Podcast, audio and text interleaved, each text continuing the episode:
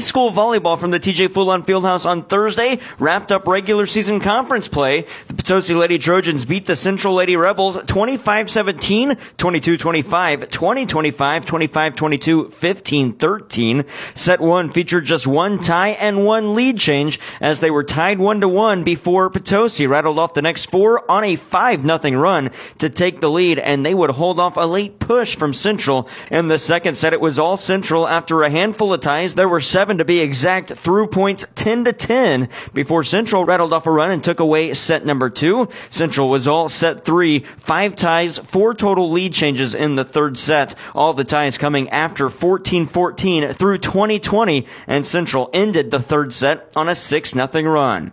But Potosi had the answer in the fourth set and fifth set, not allowing Central to hold a lead of more than three for the rest of the contest. In fact, Potosi used a 10-1 run midway through set four to gain separation and held off a 5 0 run at the end of the fourth set to win it 25-22. And in the fifth set, tied at every point through 5 to 5, then tied again at 8 to 8, 9 to 9, then 12 to 12. But Potosi rattled off three of four to close out the fifth set and take the marathon in five sets. Potosi's Ava Robart led all attackers with 22 kills. She also had five aces, but Potosi head coach Ashley Matthews says Ava Robart did more than just what the stats show. She turned up her defense tonight. We talked about that this week, and um, she she got the job done.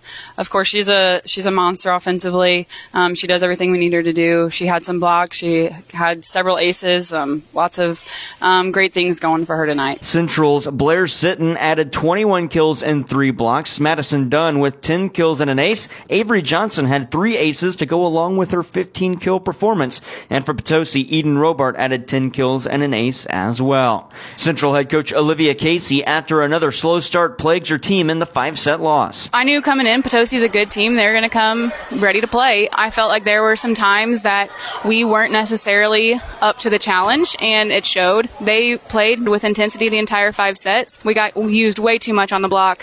Also, there were just some breakdown and communication type things that we allowed them to get points without them really having to do anything because we were breaking down, the ball was dropping in between people, silly things like that. And like I told the girls, it's a good thing we're doing it now and we have time to fix those things. So we'll practice and we'll fix them and then we'll get back at it. The Central Lady Rebels fall to 19 and 4 and wrap up conference play 4 and 1, still the outright regular season conference champions on the large school side. Potosi finishes tied for second with Farmington and Fredericktown at 3 and 2 in the conference. They're 16 5 and 1 on the season. Again, the Potosi Lady Trojans travel to the TJ Fulon Fieldhouse in Park Hills and beat the Central Lady Rebels in 5 sets, 25-17, 22-25, 25 22, 15 13.